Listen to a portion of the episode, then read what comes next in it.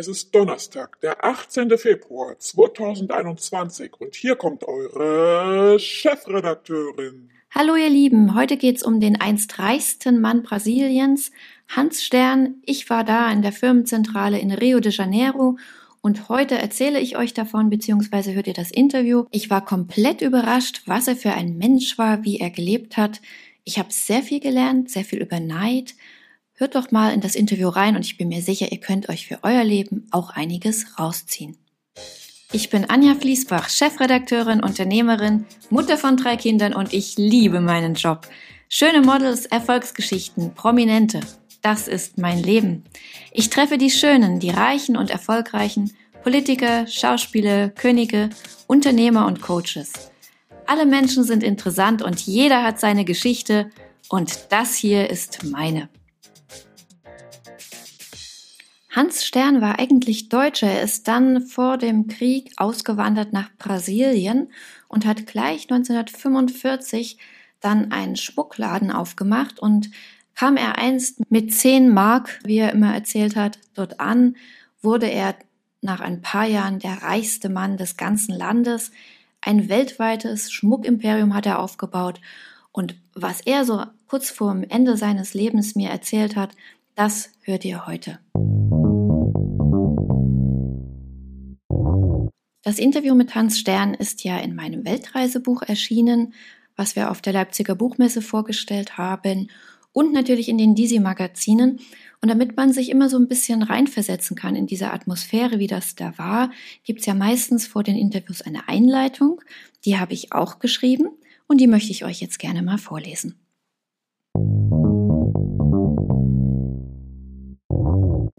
Langsam glitt der Fahrstuhl in die zwölfte Etage des Towers in Rios Nobelviertel Ipanema. Die Türen öffneten sich zum Imperium des reichsten Mannes Brasiliens. Weltzentrale, Millionenumsätze, Edelsteine, wir mittendrin. Doch statt rotem Teppich und Goldlüster oder modernen Designermöbeln und elegantem Minimalismus betraten wir den schmalen Gang eines in die Jahre gekommenen Bürogebäudes mit dunklem Holz und grellem Licht. Ich war etwas enttäuscht vom ersten Eindruck. Nachdem wir von zwei Männern in einem Wagen mit dunklen Scheiben vom Schiff abgeholt worden waren, zwei Herren am Eingang mit einer kleinen Verbeugung die Türen unseres Autos geöffnet hatten und wir in einem modernen Eingangsbereich mit kleinen Drinks begrüßt worden waren, sah es hier, hinter den Kulissen, recht nüchtern aus. Auch das Büro von Hans Stern war äußerst bescheiden eingerichtet. Der Mann selbst in zerknittertem Anzug und derben Schuhen. Doch in seinen Augen blitzte ein gewisses Amüsement, als er uns begrüßte und meinen Blick beobachtete. Er war sich der Erwartungen und Ernüchterung seiner Besucher wohl bewusst, hatte es sicher oft erlebt. Der alte Herr ließ Espresso bringen und lächelte mich freundlich an. Erzählen Sie mir etwas von Ihrer Zeitschrift Disi, begann er das Gespräch, in dem es eigentlich um seinen Weg und sein Leben gehen sollte. H. Stern ist eines der bekanntesten Schmuckimperien der Welt mit 160 eigenen Filialen, 3200 Mitarbeitern und einem Image, das Hollywood-Größen und Konkurrenz immer wieder beeindruckt. Zu den Mitbewerbern von H. Stern zählt die Fachpresse gerade mal Tiffany's oder Cartier. Ich antwortete höflich, doch statt zu erzählen wollte ich etwas von ihm lernen. Das Schönste in meinem Beruf ist es, Menschen zu treffen, denen man sonst nie begegnet wäre, und ihre Geschichten zu hören. Bei Hans Stern lernte ich viel. Schon als er zu erzählen begann, war die nüchterne Umgebung und der unscheinbare Anzug vergessen. Es leuchtete eine Persönlichkeit und eine Aura auf, die nur von den großen Saphirmanschettenknöpfen unterstrichen wurde, die ein winziges Stück hervorblitzten, wenn sich der Patriarch locker zurücklehnte. Hans Stern ließ aus seinem Tresor verschiedene Kisten bringen und zeigte uns die schönsten, reinsten und größten Edelsteine dieser Welt. Bescheiden verpackt, die meisten ungeschliffen, auf abgewetztem Samt. Zärtlich legte der alte Mann die Steine auf seine Hand und seine Augen funkelten scheinbar mehr als die Smaragde, Saphire und Rubine vor ihm. Dann lehnte er sich zurück und wir begannen das Interview. Ja, und wenn ihr euch jetzt fragt, warum ich das in so einem getragenen Ton hier vorlese, dann macht mich das schon ein bisschen traurig, denn Hans Stern ist nach unserem Interview kurz danach verstorben. Traurig, aber so ist das Leben und umso wichtiger, dass man die Menschen, die gestorben sind, nicht vergisst und besonders wenn es so weise Menschen waren, dass man das, was sie uns mitgeben wollen, eben auch sich nochmal anhört, in Erinnerung ruft und vielleicht sein Leben ein bisschen danach zu richten. Ich habe jemanden gefunden, der Siegfried Haider aus München, der freundlicherweise das Interview zwischen mir und Hans Stern euch jetzt einmal vorliest. Ihr Firmenimperium habe ich mir pompöser und luxuriöser vorgestellt. Ja, nichts ist gefährlicher als Eifersucht und Neid. Das klingt, als hätten Sie negative Erfahrungen gemacht. Nein, meine Lebenserfahrungen sind sehr gut. Bestimmt liegt aber gerade das an meiner Art. Ich nehme sehr wenig am sozialen Leben teil, gehe nicht zu Veranstaltungen und Events, ich schlafe, esse und arbeite. Das reicht mir. Sie gelten als der reichste Mann Brasiliens, sind wenigstens in ihrem Anwesen die Wände aus Gold und die Diener wedeln mit Palmenblättern? Nein, ich lebe mit meiner Frau sehr bescheiden in einem Apartment. Das gehört mir zwar, ist aber ganz klein. Wir sind zwei Personen, wir brauchen nicht viel. Ich glaube nicht an teuren Luxus und an Angeberei. Und als Auto fahren Sie einen VW? Einen VW Golf, ja. Aus demselben Prinzip. Neid. Wenn Ihnen Luxus nichts bedeutet, was ist wichtig für Sie im Leben? Ich bin über 80 Jahre alt und hatte viel Zeit, die Menschen, das Leben und mich selbst kennenzulernen.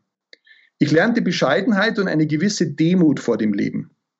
Im Gegensatz zu vielen anderen habe ich eine Chance bekommen und hatte ein erfolgreiches und zum Glück arbeitsreiches Leben. Ich habe nie vergessen, dafür dankbar zu sein. Als Sie 1939 nach Brasilien kamen, waren Sie arm. Als ich mit 17 Jahren hierher kam, hatte ich genau 10 Mark.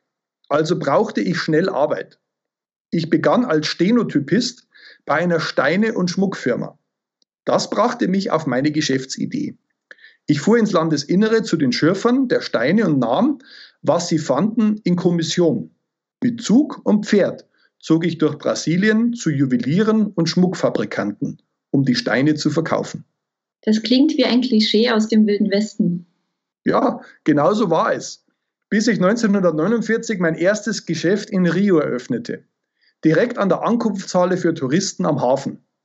Und nun, fast 60 Jahre später, haben wir 160 Geschäfte und 45 Verkaufspunkte in 19 Ländern. Was war denn Ihr Geheimnis des Erfolgs? Was können junge Leute von Ihnen lernen? Ich war immer fest entschlossen, mir mein Leben zu verdienen. Das Unternehmen hat sich organisch entwickelt, was immer am besten ist.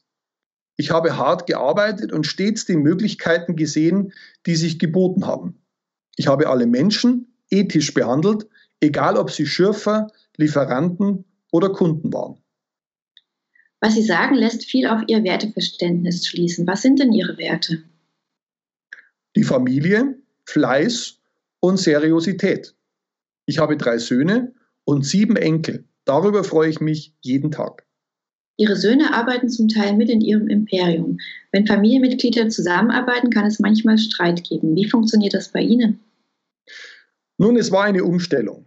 Früher habe ich anders gearbeitet, alleine entschieden. Nun bin ich Board of Directions.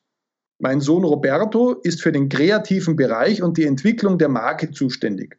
Mein Sohn Ronaldo ist in Nordamerika CEO und neben anderen Direktoren auch Mitglied im Board of Directions. Fällt es schwer, bei einem wachsenden Unternehmen, das man einst als Alleinkämpfer aufgebaut hat, Verantwortung abzugeben? Das ist bei Ihnen doch auch gerade der Fall, oder? Richtig. Aber wie war das bei Ihnen und wie ist es jetzt? Sie sind mit 84 Jahren immer noch täglich im Büro.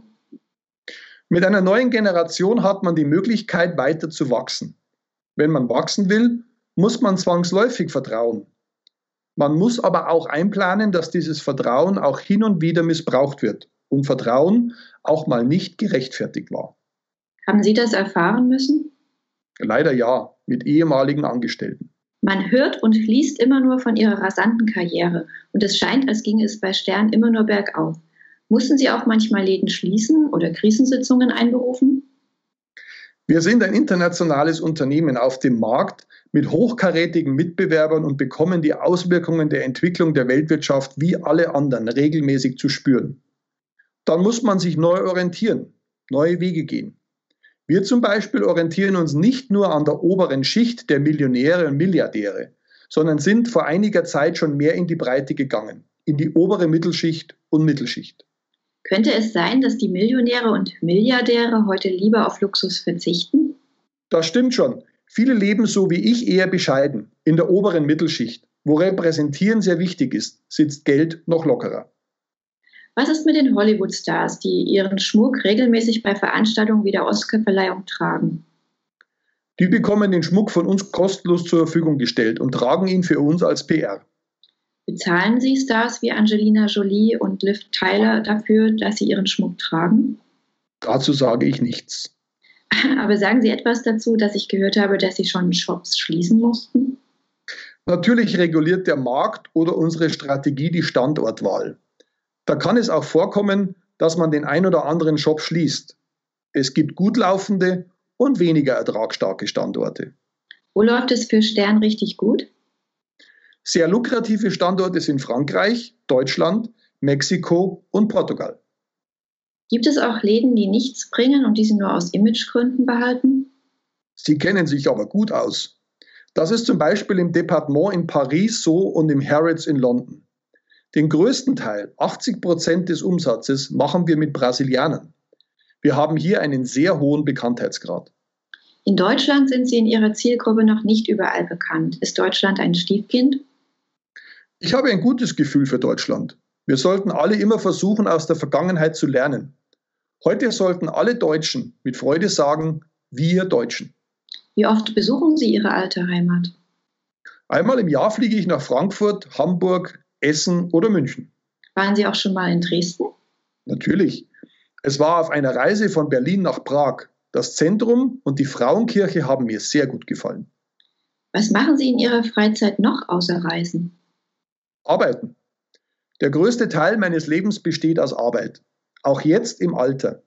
Es macht mir Spaß und tut mir gut. Außerdem habe ich ein kleines Boot, sammle Briefmarken, nicht nach Wert, sondern nach der Schönheit der Marken. Ich spiele Schach, Orgel und lese Bücher. Welche Wünsche haben Sie noch? Dass ich geistig und physisch bis zum Ende fit bleibe. Zum Glück war ihm das vergönnt noch ein paar Wochen nach unserem Gespräch. Dann ist er, wie gesagt, leider verstorben. Wie das aber nach unserem Gespräch noch weiterging, das hatte nämlich noch für mich und für mein Team große Auswirkungen. Wir haben noch Dinge erlebt, die wir uns so nie zu träumen gewagt hätten, was Hans Stern uns in Rio ermöglichte. Wenn ihr das nochmal hören wollt, ich habe es letzten Sonntag schon erzählt, dann hört euch doch mal an, Folge, oh, frag mich, sieben, acht, denke ich, war es. Überschrift war, was ich mit Millionären und Prominenten erlebte. Staatspräsidenten, glaube ich, stand auch in der Überschrift. Klickt mal an, es ist wirklich spannend zu hören und bei der Gelegenheit klickt doch auch die anderen Episoden mal durch. Ich könnte wetten, dass ihr das ein oder andere wirklich Interessante für euch findet. Sollte das so sein und sollte euch der Podcast gefallen, dann verlinkt ihn, teilt ihn, empfehlt ihn euren Freunden. Ich wäre sehr dankbar. Ich gebe mir viel Mühe macht uns allen viel Arbeit und wir wollen natürlich, dass es so viel wie möglich hören, denn wir haben ja was zu sagen, wir wollen helfen, wir wollen ein bisschen was mitgeben für die Allgemeinheit, für die Gesellschaft und für jeden Einzelnen. Ja, ja, ich weiß, das klingt ein bisschen übertrieben, aber ihr wisst schon, was ich meine. In den nächsten Tagen gibt's Interviews mit verschiedenen Leuten. Joko und Klaas sind ein Thema. Wir werden Matthias Schweighöfer haben, das große Erinnerungsinterview, natürlich mit Udo Walz, wie angekündigt, wahrscheinlich übernächsten Sonntag. Und der Sprecher des Interviews, den ihr gerade gehört habt, nämlich Siegfried Heider, wird auch zu Gast sein hier in dem Podcast. Er hat einst die German Speakers Association gegründet, eine Vereinigung von wirklich Top-Speakern aus Deutschland, Europa und der Welt. Bundeskanzler, Minister, Schauspieler, Sportgrößen, Wahnsinn. Wen er alles zusammenbringt. Er wird erzählen, er ist ja selber auch Trainer und Coach. Etwas, wie ihr als Experten euch positionieren könnt. Experten sind ja nicht nur Influencer oder Wissenschaftler oder Politiker oder Stars, sondern eigentlich kann man Experte in allen Bereichen werden. Und wenn man da seine persönliche Marke gut positioniert, kann man damit auch richtig Geld verdienen. Wie das geht, das erzählt er uns. Und es geht auch darum, wie man jetzt in einem Unternehmen am besten Karriere machen kann, aber natürlich auch so. Die besten Tipps von Top-Managern hat er zusammengetragen und die wird er uns in der nächsten Woche hier verraten. Ich freue mich schon drauf.